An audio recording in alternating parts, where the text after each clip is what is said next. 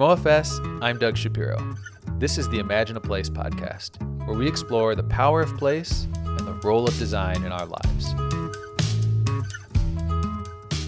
All right, I'm excited to share this one with you. It's from right here in my hometown of St. Louis. Samantha Lee Smagala is doing some really important work. She's the founder of Pocket Parks, a non for profit that's reimagining vacant lots scattered across St. Louis neighborhoods. Well, I suppose they're doing more than just reimagining, they're rolling up their sleeves and putting in the work. I had the chance to walk one of these pocket parks after our interview.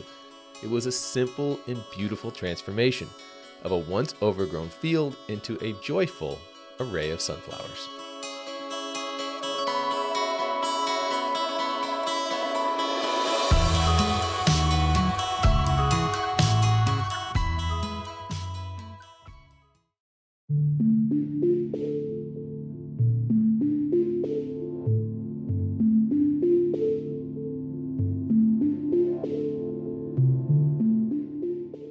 Her story of pocket parks is unique, it's entertaining, but in this interview, it's her story of the challenges she faces as an entrepreneur earning the trust of others. That's the story that I believe makes this episode so valuable. It's full of lessons, insights. I know these will help you grow. And to kick off this conversation, I want to take you back to the critical moment when Samantha's idea became a reality.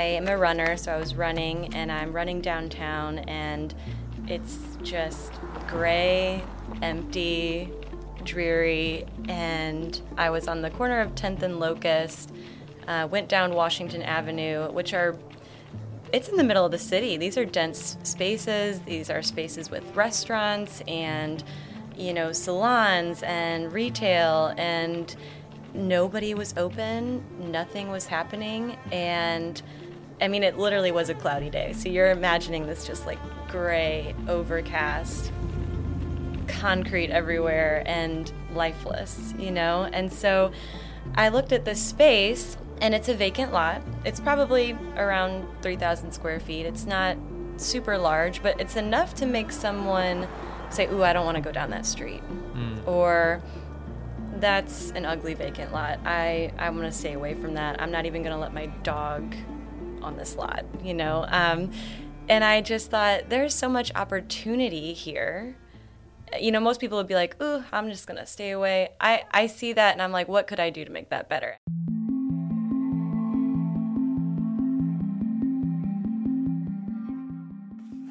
I always find myself sketching. I'll take a photo on my iPhone and then I'll just start sketching ideas over it. And I realized that I had been doing this for years and I never did anything with them. So I finally decided okay, well, I'm going to put some concepts together around activating the streets.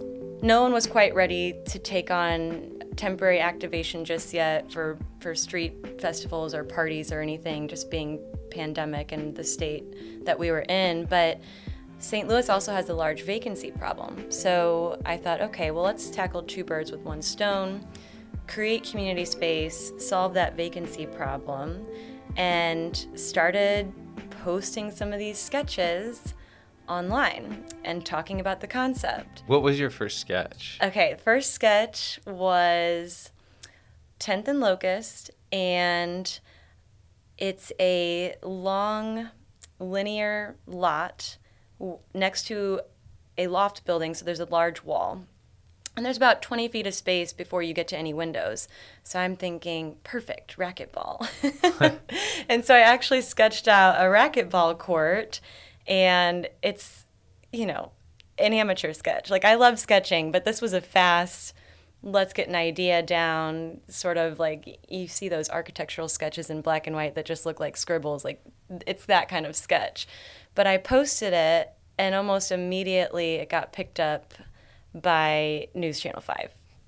and so I was not ready for this. I, I talked to, his name's Rennie Knott. He's one of the uh, reporters there. And I said, I, you know, I'll talk to you, but can we wait to, to air anything? And he's like, oh, well, Maybe, but but what I've found is that when you do start talking about a project, more people will come to that project and start supporting that project and and soon you'll you'll have all this support and you'll be able to further what you're trying to do. And so I trusted him.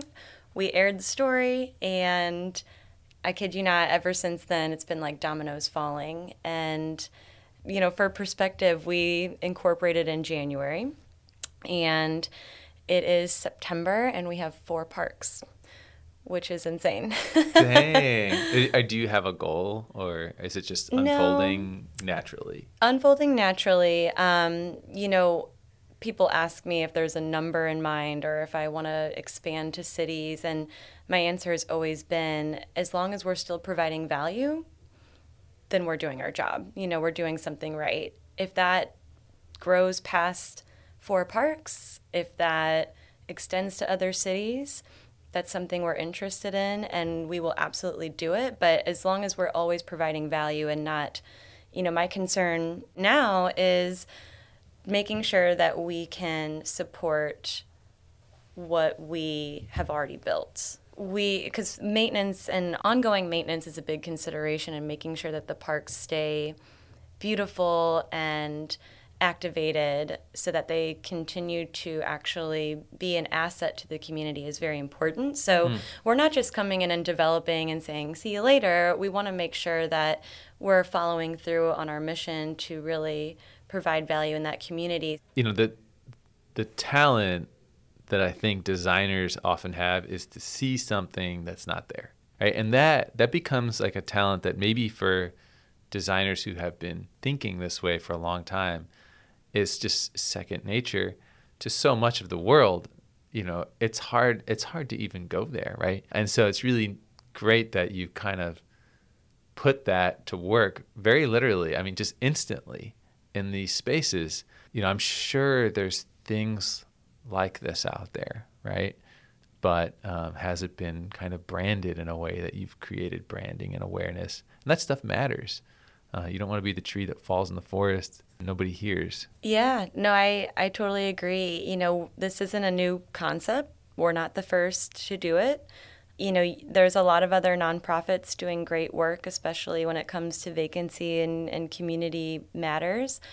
But I do think that there's something to be said about how we're coming in and you know creating this this brand or this image that people can then recognize and you know start to see repeated time and time again um, and then it becomes sort of you know this excitement and expectation and you know, people really gravitate, I think, towards it. And, you know, with the experience economy and everyone posting photos on Instagram, you know, we really want to to leverage that, not not to just be, you know, another selfie wall, but being a selfie wall actually does a lot more than what people think because it's activating the space. People are constantly coming and going and more people activating a space means the safer that street is because there's more people on it. Mm. It could also mean that there's more people patronizing local businesses on that street. And it kind of creates a more desirable look and feel that then really changes that entire block to make that a more desirable place to live or work or visit. So there's a lot of these subtle little things we can do and you know we, we think about like guerrilla urbanism or tactile ur- urbanism where they're low cost big impact and it really provides so much more value than just a selfie wall you know yeah so. i see it i can feel the passion behind what you're saying and i can imagine that happening um, so that, that is really cool i mean are, are you born and raised in st louis so I always say yes to this question, but really the answer is just outside in okay. Columbia, Illinois. But I've been in St. Louis my entire adult life. So. All right, we'll count it. Yeah. so, um, what is it about St. Louis? Like, what do you love Ooh. about St. Louis? I mean, for one, it's home. And back to what you're saying about being a designer and being an optimist, I see so much potential and I see things that other people might not see. You know, um, St. Louis sometimes gets a bad reputation for various things that happen here, but we never really see the other side of that highlighted. And I'm really proud of all the people at STL Made for making that initiative to sort of even change internal perspective of the city because we really have a great city and there's so many great things here to do, to see. We have an amazing park, we have an amazing zoo and museums, and I want to sort of dissect these really cool elements and put them in the hearts of neighborhoods and bring those really attractive, cool, desirable pieces to something that's right outside your door.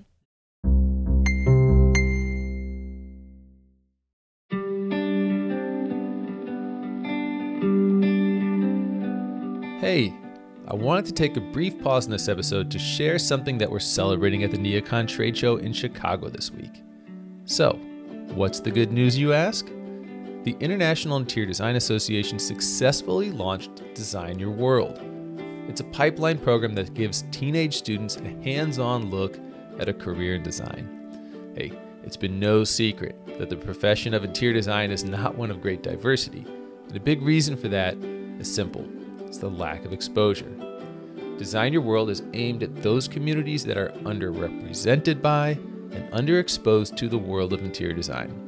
If the industry can stay committed and rally around this program, it has the potential to elevate the entire profession. So, here's a toast to the launch of Design Your World and a better tomorrow. If you'd like to know more about DYW, have a look at the show notes. We've dropped a link in there for you. Now, back to the episode. One of my favorite quotes, the mayor of Medellin, he said, Public space is the space of equality.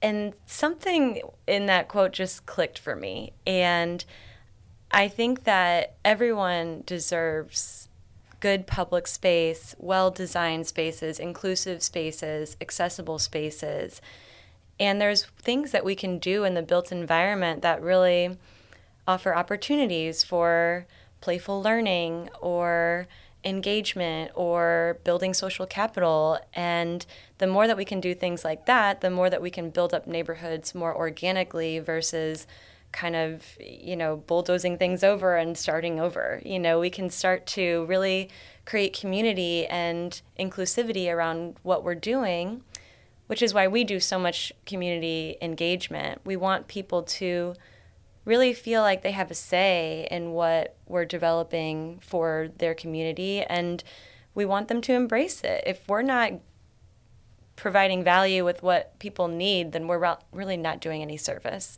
So, right, um, yeah. you're just checking yeah. a box or something. Yeah. Right, exactly.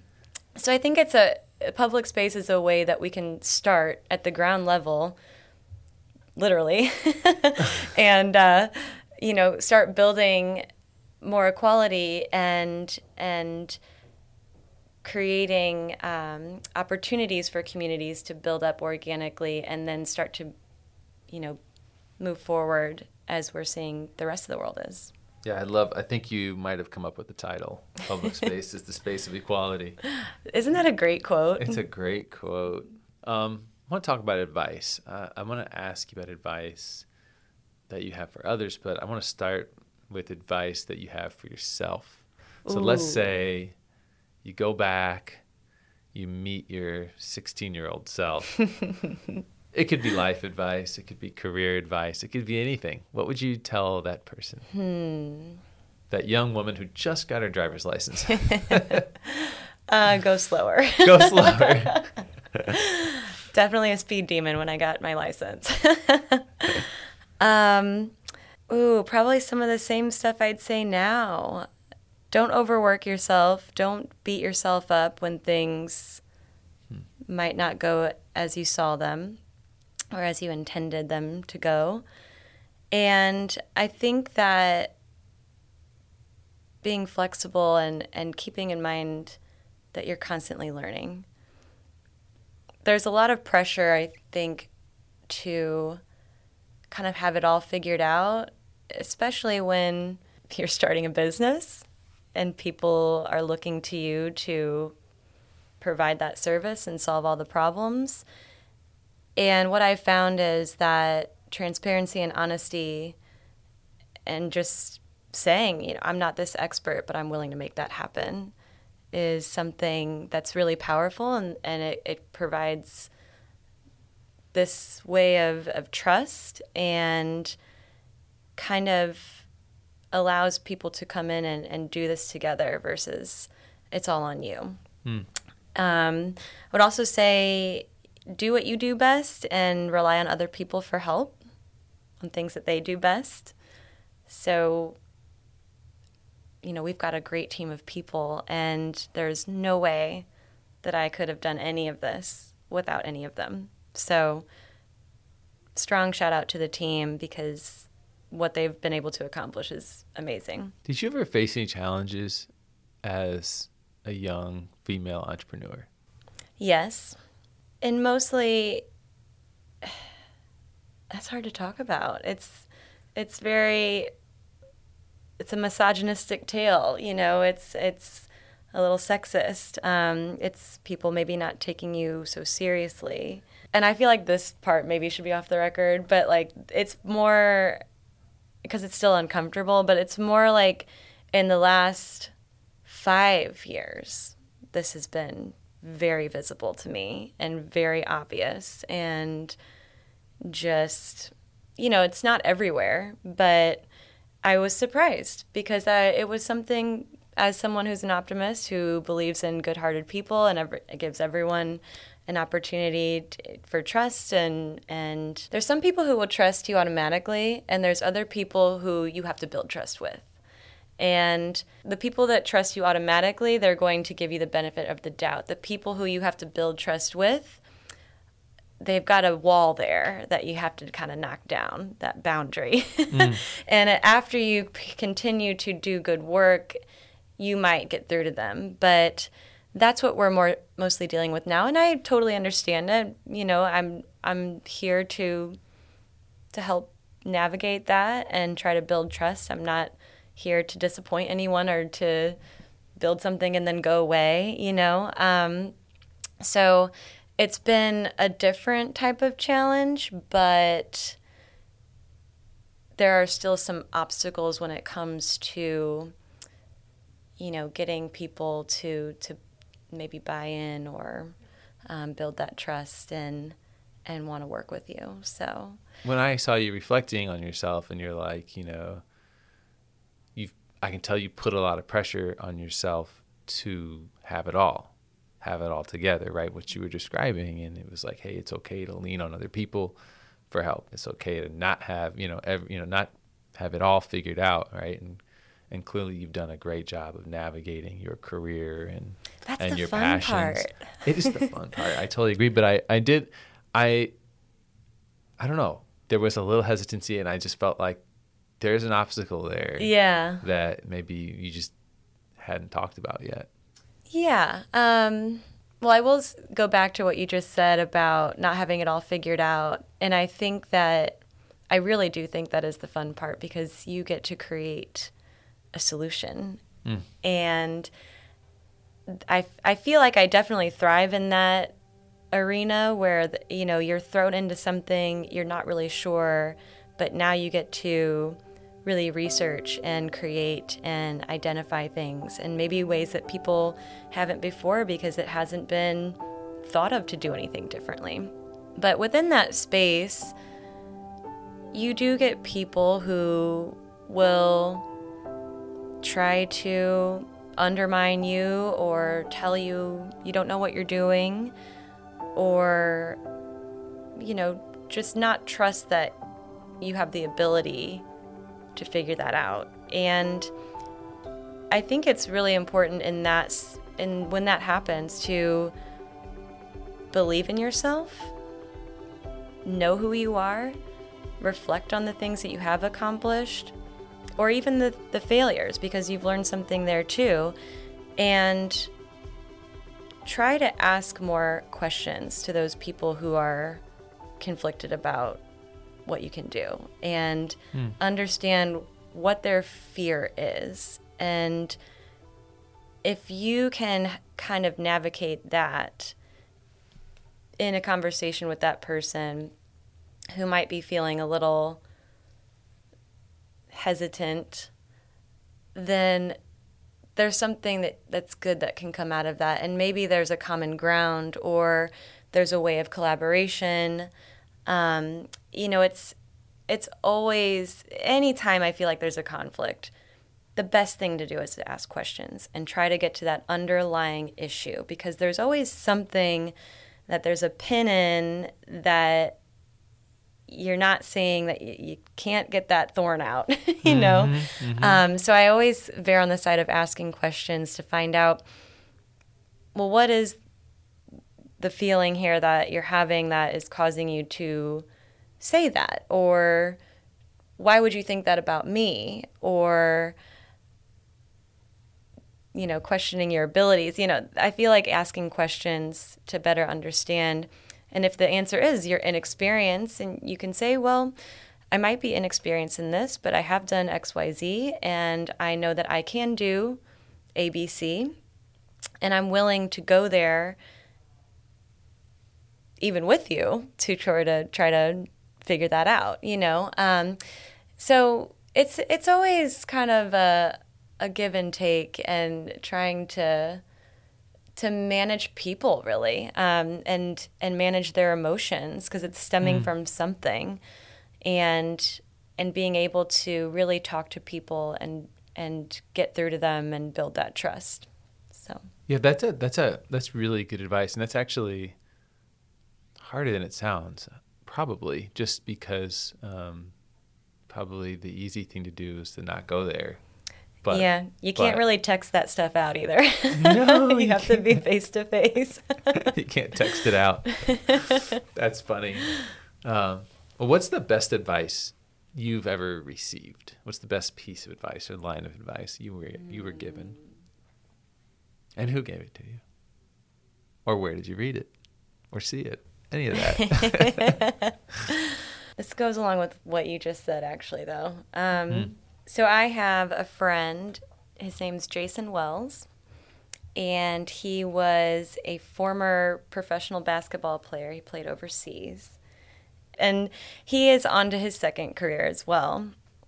And so we have a lot of deep conversations. He's a motivator, a speaker, an educator, a coach, and really trying to kind of have a lot of conversations around identity and and things like that. And one of our conversations we we talked about telling your story. And he said your story told through your narrative may be the only way someone needs to hear it for that person in that way. That's pretty strong. Yeah. It's, Wow. It's really kind of cool to think about because I think everyone is hesitant on sharing personal things, which is very natural. And even if they think someone else is going through that, you kind of still keep a lot of things to yourself. And then they think, well, if I tell it, it's not really going to reach people or the it's not really going to reach people in the way that I think it should or maybe it won't reach people at all or if it's just one person if it's just one person that needs to hear that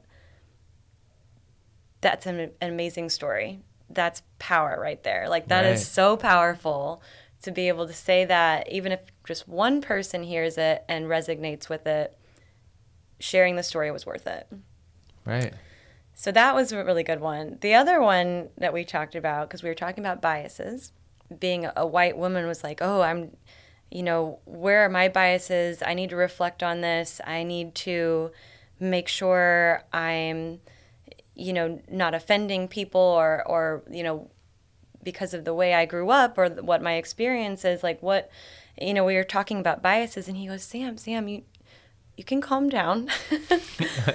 like a bias is just a way of making a decision. You like apples or bananas, like you have a bias towards that. Like it's not bad, but if you're hurting someone else, then your bias is bad. Hmm. So that was another one that I thought was really impactful and and sort of changed the way I started thinking about things as okay, well, you know, you're going to be shortening the way you make decisions because it's just more efficient, right? But when you're consistently making decisions that hurt other people, that is damaging and and just being aware of that I think is is powerful and having those communications are powerful. So, those were two quotes that I'll share from Jason Wells. I love those quotes, and you know this, the bias. uh, It was interesting. I, I learned a little bit about the brain recently, and why we have habits. I mean, the brain is this consumer of energy. We consumes twenty five percent of our energy, right? Um, and okay, that's a lot. So it's always seeking ways to be more efficient. Okay, so then it creates habits. Habits take the thinking out of things. Efficiency is created. And it's like, wow, efficiency can be very damaging if it's done through a lens of bias, right? Because bias is kind of has a next door neighbor, is a next door neighbor to habits, let's just say, mm-hmm. right? yep. Where you're, you are shortcutting Yes. maybe your thought process. And over time, those shortcuts can create, you know, Yeah. pretty large gap or can create pain. Like you said, it could, mm-hmm. could hurt others. And it's, it's, inter- it's interesting to kind of wonder about bias in that perspective. Yeah, and when you think about patterns in decision making and the way the brain works and tries to be more efficient, you're kind of you think about uh, a dog that walks around the edge of a fence, and over time that grass deteriorates, and then you've got this kind of rut, right? Well, the deeper that rut gets because of your continued pattern of behavior, the harder it is to get out of it. Wow. So then it becomes, you know, very difficult to change behavior. And people struggle with that, especially when they've been walking in that same rut their entire life. And then all of a sudden, an epiphany happens. Well, even if you kind of stray away from the rut at first, you might find yourself back in it because that's just what you've been doing your entire life. So it's interesting. And it kind of goes along with what you just said. Like, it, it's same thing with algorithms you know like they're the most efficient thing but are they really providing us with the most positivity these days i'll cough while you're doing that And I should have, I should have brought some waters. Oh, no worries. we can probably grab some out there you know fancy co-working space I know. I don't get amenities at home. right Actually, I bought myself a Brita. there we go So I have like access to clean water in my basement, you know. see i like the f- the fizzy waters now and oh but my gosh, I drink like I, it's it's bad. Same. I, ho- I have I'm like to- waiting for that news article to come out that says that they kill you or something. And I'm gonna be like, oh no. They're such a treat. And so I have to be careful because I'll just drink all of like I'll drink like four in a day and I'm like you have to wait till the end of the day, reward yourself. okay, so I- I have a philosophy Okay. on the fizzy drinks and why they're so popular. It's because people want to feel something. you know what I mean? Like Yes. water just doesn't it, it it only activates, you know, Yeah. just the, the quenching of thirst. Whereas the fizzies, I don't know, it's like a It's like a fun experience. it's an experience, right? And I, I think that's the that's the reason why they're popular. That's Yeah. my that's my philosophy. I. I like that. I agree. Um I feel like yeah, it's just a little bit more than water, but it's enough to where you still feel like it's water, so you're like, okay, I'm doing good. But it's not like a soda, you know? right, I, you're doing good by your body. the healthy version of that soda experience, that carbonated experience. Yes. Like have fun drinking water. Mm-hmm.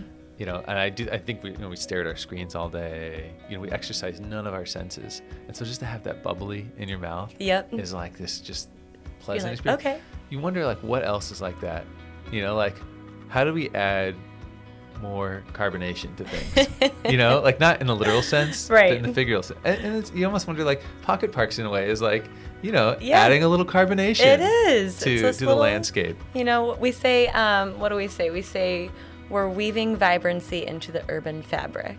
You're like a bubbly or a Lacroix, whatever you prefer. I love it. I'll take that.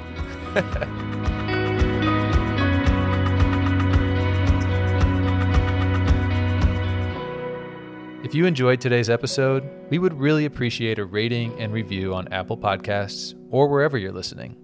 To discover more design stories, visit us at ofs.com slash imagine a place.